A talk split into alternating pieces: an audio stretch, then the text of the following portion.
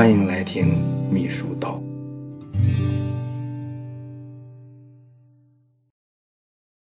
让众人认可的秘密，它的第二部分讲的呢是办事面面俱到。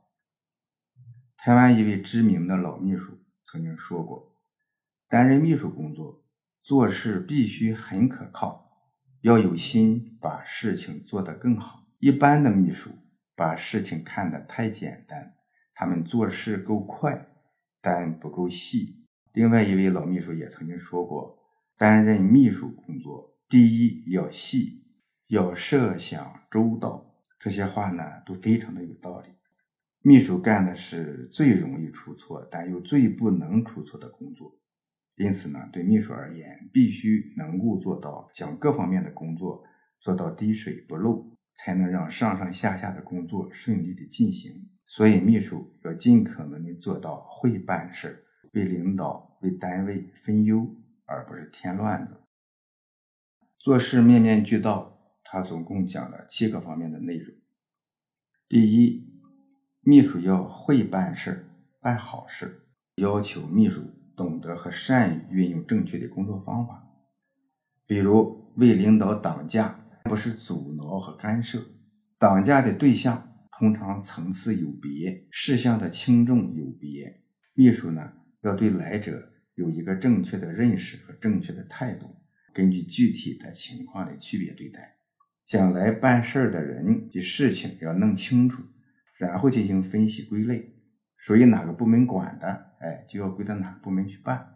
一般情况呢，秘书为领导挡驾，大致有以下几个情况：一个呢，属于领导审批和急需要办的事项，这就要呢立即协调找主管部门来办理。如果领导不在，一时又找不见。那么呢，将事情呢留下，抽空找领导，有了结果马上转告，这是对于要领导审批的要求，即事即办的。再一种呢，就是属于职能部门管理的事项，就应该哎让他对接好，对接到职能部门那里去办理。还有一种情况呢，就是涉及多方面的事项，应该开个会，哎，应该协调协商。这样的话呢，就建议领导应该开个会。召集有关方面的人员参加，统一安排部署，妥善处置。挡驾这个事儿呢，你是代表领导机关来进行的，你就应该注意机关的良好形象啊。你对来的人呢，要冷静，哎，要谦和，要诚挚，要有好的态度啊。对一些缠身和棘手的事儿，也要有耐心。这本书里面呢，举这个例子，就是说，你秘书在工作中呢，要研究怎么样才会办事儿。会办事儿、办好事儿为基本目标，对每一件事情都力求考虑周全、安排细致，并且能够认真的把自己所做的工作的性质、职能、范围做到到位不越位、首位不拖拉。你想问题一定要比别人想的周全周到，一定要有自己的非常全面的理解和认识。第二点呢，就是事无巨细、积极有序。书中说呢，秘书要积极去帮助领导，多为领导提供服务，尽可能多快好省的解除领导的后顾之忧啊！因为领导呀，最需要的是处理组织内部最重要的事情，花大量的时间去思考关键问题。秘书的工作呢，就是要尽可能的保证，让领导把所有的时间都用在这些哎重要的事情上，而不是那些鸡毛蒜皮的小事上。这书里面呢，用一个业务主管的抱怨。来说明呢，有些不合适的地方。他说，曾经有一位业务主管如此抱怨：“啊，现在我终于知道好用的秘书是多么难找了。以前一直不理解为什么这么多人找不到工作，但是公司还在一直嚷嚷没有好用的人。现在我算让公司的几任秘书给整明白了。去年我用的一个秘书，无数次说谎。”啊，阳奉阴违，上班时间消失，还经常在背后议论别人，这样的秘书实在是没法用，我们只好把他开了。这之后又了聘来一个年轻的男孩，本以为他会勤快一些，没想到他不但行动极其迟缓，而且无声，基本上就是叫他一声，过了二十分钟，他无声地出现在你身后，搞得你整天神经兮兮。让他发一个传真。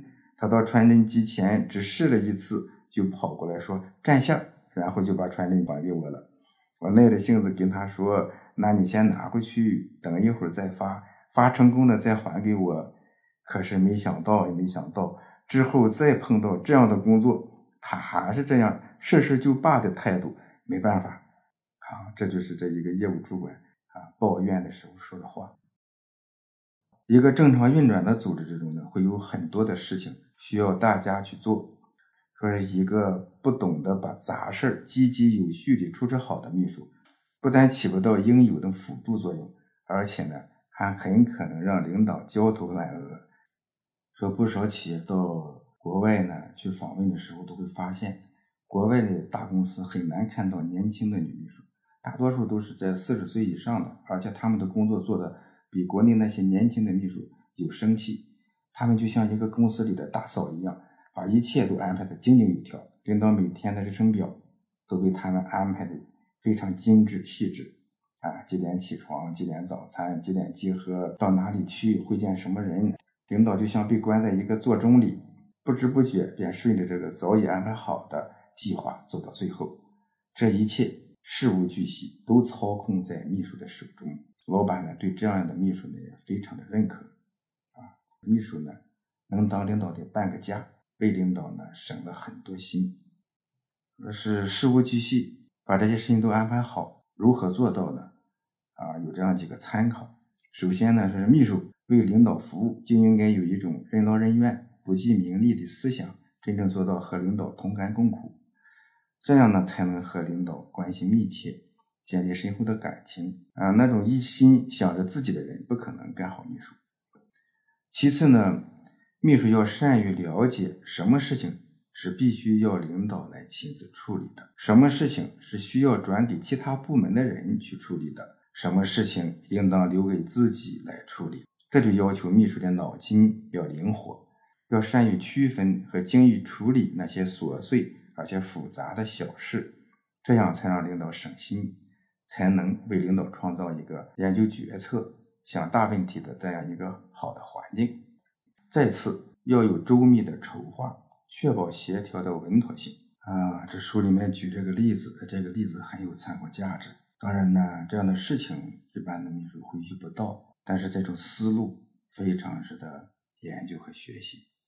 说一九九九年的五月八日啊，以美国为首的北约啊悍然袭击中国驻南斯拉夫大使馆，三名中国记者遇难，中美关系。跌入低谷，中美双方关于中国加入世贸组织谈判也中断了。在四个月以后呢，两国领导人准备在新西兰召开的亚太经济合作组织领导人非正式会议期间，哎，见一面，就是会晤吧。如何协调安排两国首脑会见，这是一个哎非常敏感的事儿。当时呢，秘书班子就在研究。会晤的地点选在新西兰总统府，在奥克兰的一个官邸。这个会晤厅呢，呃，它有两个门，分别通向两侧的休息室。中美两国首脑到这里以后，先呢各自在休息室里休息。哎，这样呢就不存在就是谁等着谁。哎，你们谁等着谁？这在外交或者是在啊会见呀、接待客人呢？这是很敏感的事，也是很重要的一个，哎，主次关系的问题嘛。呃，这样的话呢，你就不存在谁等谁，谁到了呢就可以去休息，在自己的休息厅里头休息。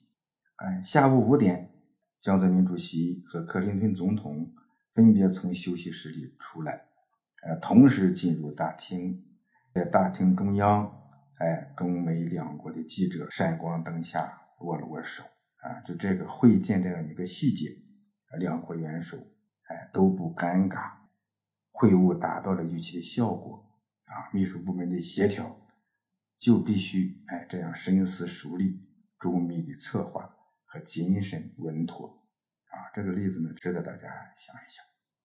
所以，秘书呢为领导服务啊，为决策层服务，这呢一定要以领导和领导的工作为核心，把所有的事情都有序的处理好。啊，不要让领导呢被那些琐事所牵绊，不要让领导的工作因为你而变得毫无头绪。第三呢是按规范办，照指示办。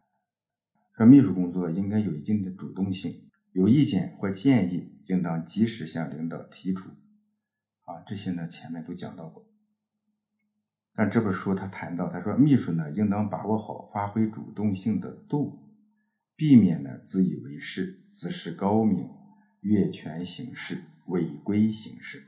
无论对领导有没有建议，秘书都应当按照规范行事，按照指示完成工作。这句话呢提研究无论对领导有没有建议，秘书都应当按照规范行事。按照指示完成工作，规范与指示呢，乍一听好像是一回事，但是你仔细想，却有诸多的不同。哎，规范呢，就是一些法律规范以及组织的一些规章制度，必须执行，而且无论何时何地，你都不能忽视。而指示，则是指领导的指示，是对某一件事情具体的指令与要求。在做事的时候，既要按照规范办。又要按照指示来做。首先呢，就是按规范办事儿。秘书在处理日常事务时，应该坚持按规范办事的原则，因为只有按规范办事，才能真正的将事情处理好，而不会让领导因为违反规范而做错的事儿，造成损失。照指示办事儿，哎，除了按规范办事以外，秘书呢还应当。懂得一定要按照指示来办事，按照指示办事，并不是说你只要死板的执行命令就可以了。由于现实世界的复杂性和具体工作的特殊性，领导的指示有时呢不一定符合某些规范，甚至出现了这样或那样的偏差或失误。秘书呢在执行指示的过程中，应发挥主观能动性。倘若认为领导的决定指示不正确或有错误，应当通过正当的渠道和正当的手段反映自己的意见和建议，请求领导对决策予以改变。当然呢，做决策的呢终究是领导，在领导的决策未改变之前，秘书工作的时候呢，还要坚决服从现有的指示，绝不可消极怠工、阳奉阴违、随意散布不满的情绪，更不能擅作主张，按自己的意志行事。也就是说呢，只要不是原则性问题。秘书对领导的指示理解的要自觉执行，不理解的也要自觉执行，不可三番五次的去干扰领导的决心。这里面呢有一个值得注意的地方，这个书里面说的很好，说是秘书呢要按照领导的指示办事儿，但是不能把请示作为制造矛盾的手段，更不能借请示制造矛盾。在请示的过程中。要特别注意按程序办事，一级对一级负责。哎，一件事下来要向分管的领导报告，分管的领导确定要不要再报告其他领导同志。特别是当领导同志的意见与自己的意见不一致的时候，绝对不允许再到其他领导那里去鼓捣。不同领导掌握的情况程度不一样，如果你请示这个领导他没有同意，你又去请示那个领导。那个领导不了解情况又同意了，这样的无形之中呢，给领导之间制造了矛盾，啊，损害了领导之间的相互关系，也使你在领导那里的形象大打折扣。如此蠢事，千万要不得。这里面呢，他还谈到让自己呢，呃，没有毛病，全身而退。他说呢，一个呢，你可以按时间先后来处理，哪个领导先说了，就按哪个领导来办。哎，不等别人有别的意见，你就去执行，就避免了听谁的话不听谁的话的毛病。再就是呢，你按职务高低来处理，就是谁的官大你就听谁的。哎，那官小的有不同意见的，他也没办法。第三呢，就是你按实际的情况、实际的效果来处理，就是你认为哪个领导他的意见呢更切合实际、更富有成效，就按哪个领导的意思来办。并把呢自己的认识向持有不同意见的人呢讲清楚，这一点呢就是可以兼顾左右来处理，在不违背大的原则的前提下，对不同的意见尽量呢都兼顾到，哎，这就没毛病。这些呢，当然对一个比较大的班子，服务一个领导决策层，而且决策层的意见呢，特别在一些小的问题上的不是十分统一的时候，秘书呢应该是这样想。第四呢，叫做急事急办，特事特办。哎，说做秘书的每天呢电话不断，大小事情一个接一个，这是很常见的。如果呢？这些事情中有一两件你没有完成好，都有可能引起不顺畅，或者是给领导呀、给组织上带来麻烦。应该懂得衡量事情的轻重缓急啊，尤其是许多事情都赶在一起的时候，秘书呢就一定能够分清什么是急事儿，什么是特事儿。急事儿一定要及时去办，特殊事情一定要特别注意用心处理。你对很急的事情、具有很强时效性的事情，秘书就不能按部就班、不紧不慢的去处理，出手果断快速又不失准确稳妥，才是正确的处理方法。有的秘书呢，哎，平时工作做得不错，但是办事缺乏弹性，不急的事情按部就班的办，紧急的事情还是按部就班的办，关键时候快不起来，这样呢，不利于自己的事业发展。秘书工作呢，有其内在的规律性，一般都是按计划有序的运转的。然而，秘书部门急如火星的事情也很多，比如说急件的处理啊，急稿的起草、急事的操办啊，紧急会议的召开，或者是紧急的案子要查啊，紧急的信息要报等等。这些呢，急事的突出特点就是时间紧，有的十万火急，不马上处理就会出大问题。责任重大，急事办不好就要误事儿，误了事儿还要承担责任。有的人是急上加急，啊，由于节假日比较多，工作日比较少，常常呢是越是急事儿急件，越找不到审批的领导者，使急事儿更急。对秘书来说，有的急事儿是费内的工作，有些则是临时交办的。有的事情因为紧急，因为特殊。你一旦接手，那就要一办到底，啊，你不允许你再啊转给别人，或者是交给其他的人来处理。而有些事情呢，是必须组织相关的力量来共同完成。但是不论哪种情况，秘书都要及时即办，充分的利用有限的时间，采取特别有效的措施，调动一切的力量帮助办理，尽可能的尽快解决问题。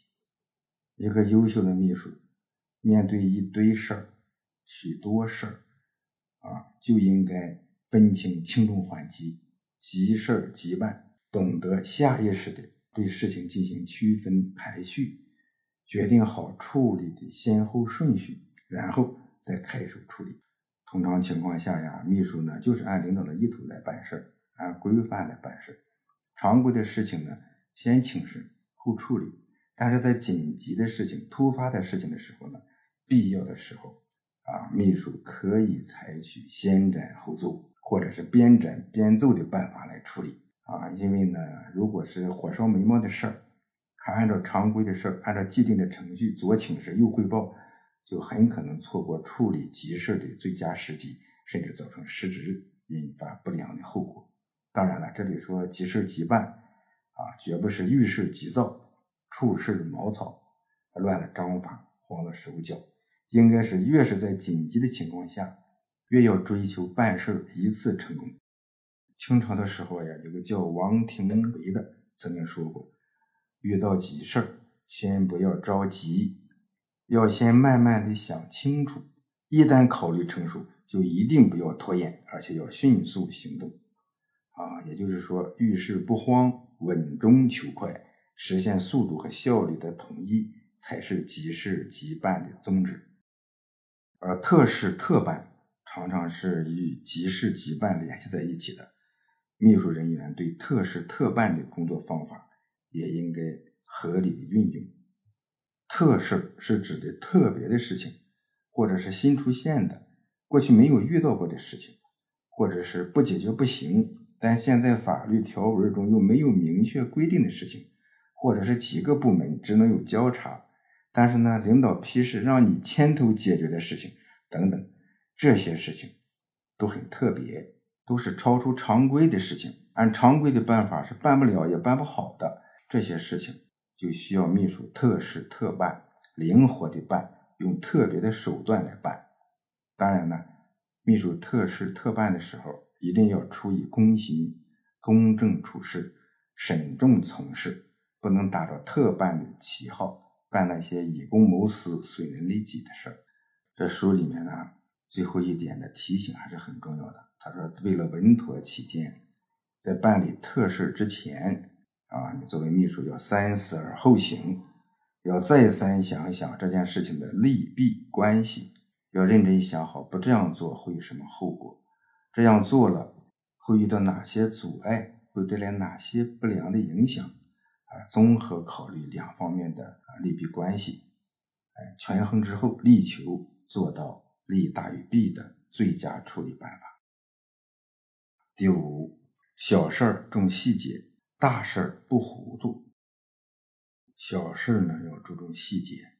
说成都商报。呃，报道了一件事儿，就是二零零八年九月九日，四川巴中市政府办公室在下发的二零零八年中秋节放假通知中，竟然出现了啊，确保人民群众度过一个祥和平安的端午节。啊在中秋节的时候啊，在发文呢发出一个端午节来，本密人员一时粗心大意，这是非常严肃的放假通知。也在巴中市造成了恶劣的影响。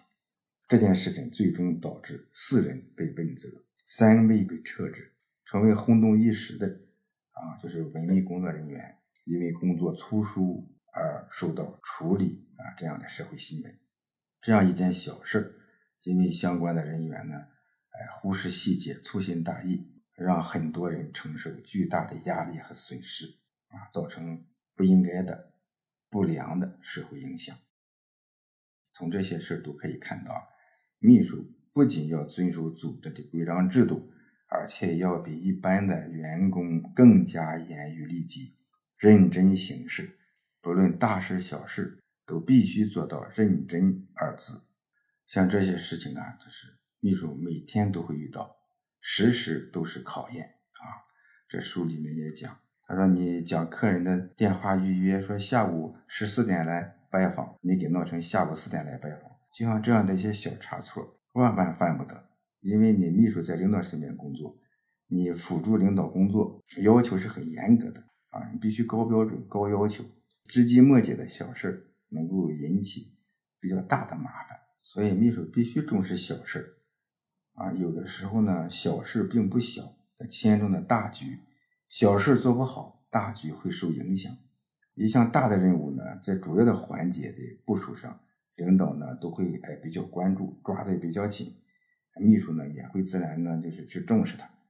但是，一些细节、一些枝枝末节，就要全靠秘书自己凭自觉性去加以重视。啊，越是领导不关注的地方，啊，就是没有想到的地方，秘书应该越是给予关注。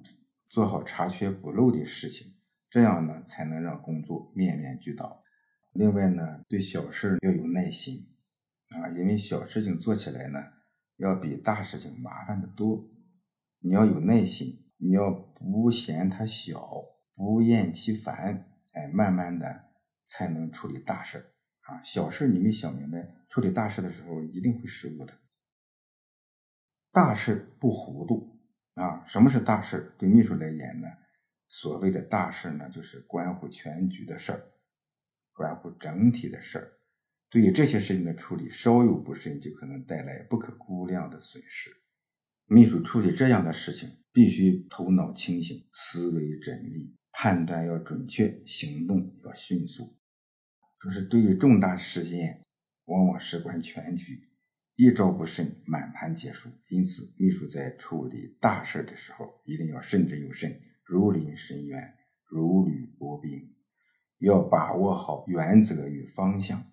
在面对重大事情时，头脑清醒，守住原则，坚持方向，不要犯糊涂，才能将事情办得有条理、有章法，才能在关键的时候克见其功，为日后担当大任打下坚实的基础。这书里面呢，他举了叶剑英的例子，说是三五年七月啊，叶剑英担任红军的前敌总指挥参谋长。八月份，党中央政治局在毛尔盖开会，哎，决定了部队分左右两路过草地北上甘南。率领左路的是张国焘。张国焘呢，他进行分裂党红军的活动，拒绝执行党中央的北上方针。啊，这时候呢，叶剑英呢就识破了张国焘的阴谋，立即报告毛泽东。啊，毛泽东呢和党中央呢马上召开紧急会议，决定迅速率领红一方面军的主力北上，啊，脱离险境。还说一九二二年啊，陈炯明叛变，叶剑英也挺身而出啊。率部保卫蒙难广州的孙中山。啊，一九二六年北伐军打下南昌，蒋介石让他做其嫡系第一军的第一师的师长，叶剑英拒绝。啊，一九二七年，蒋介石在上海发动政变，他通电反蒋，并秘密加入中国共产党。同年七月，在中共中央秘密策划南昌起义的紧要关头。叶剑英获知汪精卫、张发奎将诱骗贺龙、叶挺上庐山加以逮捕的消息，便火速下山，同贺龙和叶挺商量对策，保证了起义的顺利进行。啊，这些呢都说明叶剑英在大事上不糊涂啊，思路非常清晰啊。毛泽东呢也多次表扬他。说是诸葛一生唯谨慎啊，屡端大事不糊涂，对叶剑英的一种肯定。说秘书呢如何做到大事不糊涂？首先呢，你得认出来什么是大事啊。所谓的大事，就是那些涉及全局啊，事关未来大的发展的一些重要的事情。这个目标来衡量，秘书日常面对的许多事情都称得上是大事。领导抓的特别紧的。那必定是大事，还有许多表面上看是小事的大事啊。为防止大事漏网，秘书应该养成三思而后行的行事习惯啊。也就是说，秘书看什么事情要全面，要细致，要比别人多一点思考，要多问一个为什么，都是这个道理啊。其次呢，要慎重的对待大事，领导交代下来一件大事，秘书应当。从接受任务那一刻起，就绷紧弦儿，从意识上提高对大事的重视。啊，再者呢，就是要经常请示。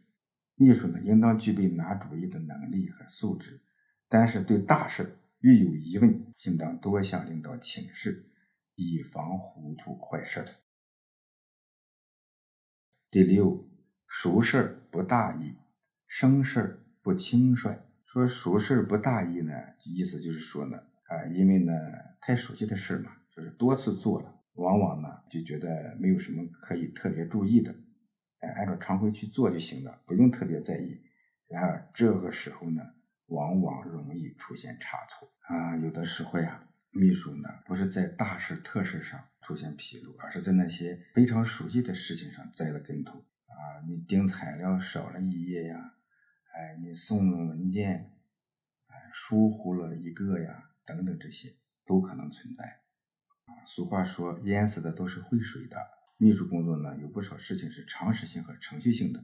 哎，年复一年，日复一日，不断的重复这些事情，容易产生疲劳感，哎，也就会松懈下来。啊，但是呢，许多事情也证明，人们对待越是熟悉的事情，越容易产生麻痹心理。不少事情出现纰漏，恰恰是因为处理他的人对他太熟悉了而掉以轻心所造成的。因而，对那些熟悉的事情，秘书切不可粗心大意。说生事不轻率，就是说呢，你遇到从来没有面对过的、没有处理过的事情，秘书应该如何做？最重要的呢是态度上不能轻率。在遇到生事的时候，啊，秘书应当懂得。啊，不论自己多么有才华，多么有能力，多么有经验，在处理生事的时候，自己呢终究是一个新手啊，态度上一定要谦虚谨慎，处理中更要扎实小心，绝不轻率。要想做到对生事上不轻率，首先要有自知之明啊。没有自知之明的人呢，有时候哎，处理事情就是头脑发热，行动草率。秘书呢，坚决不能有这样的毛病，不能妄自尊大。再就是呢，要熟悉政策，按规定办生事是办好生事的基本保障。就是你碰见没办过的事情，你就找规定、找政策、找依据啊。每项工作都有其具体的政策规定，离开这些，工作便没有了开展的依据。秘书呢，处理那些没有处理过的事情，首先要了解它的相关的规定、制度啊这些东西。再一个呢，就是要明确程序。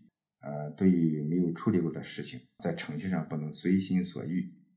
处理生事之前，应该先明确这件事情的处理程序，然后再按照程序走。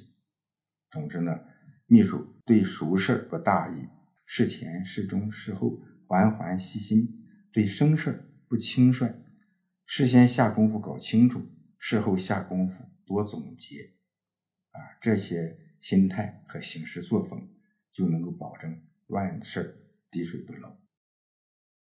最后一点呢，就是易事不怠慢，难事不推脱啊。最后这一点呢比较好理解，就是那些容易的事情呢，啊，你还应该谨慎一些啊，不要怠慢，怠慢呢就会容易出错。难事不推脱，就是遇到棘手的问题，具有复杂性、严重性，啊，很敏感。这时候呢，秘书就应该有担当，敢出手，不推脱。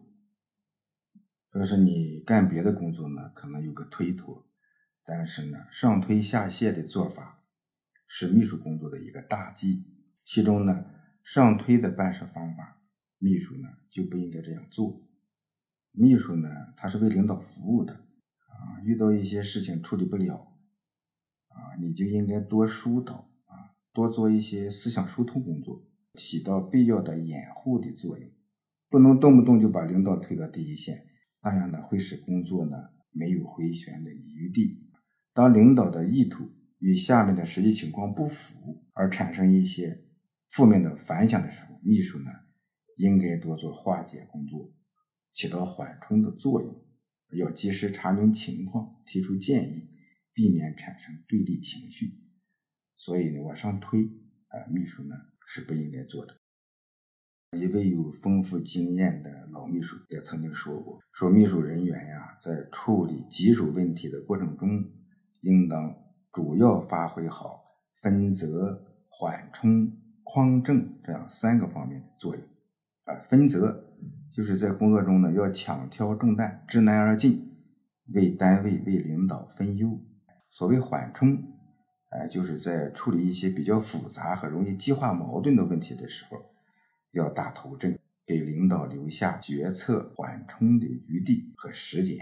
啊，所谓匡正，就是对领导的一些不妥的地方，啊，一些失误、不太完善的决定，要出于公心，啊，予以建议。争取能够纠正和补充。哎，当上级领导考虑的问题呢不太周到的时候，要主动提醒，防止造成更大的损失。一定不要推脱啊！如果推脱了，不仅会给领导、给工作带来不利，而且也会对自己产生很坏的影响。所以，秘书工作呢，在碰到棘手的问题的时候，啊，一定要迎难而上，积极面对。在辅助领导办好难事的过程中，体现自己的能力，从而争取各方面的认可。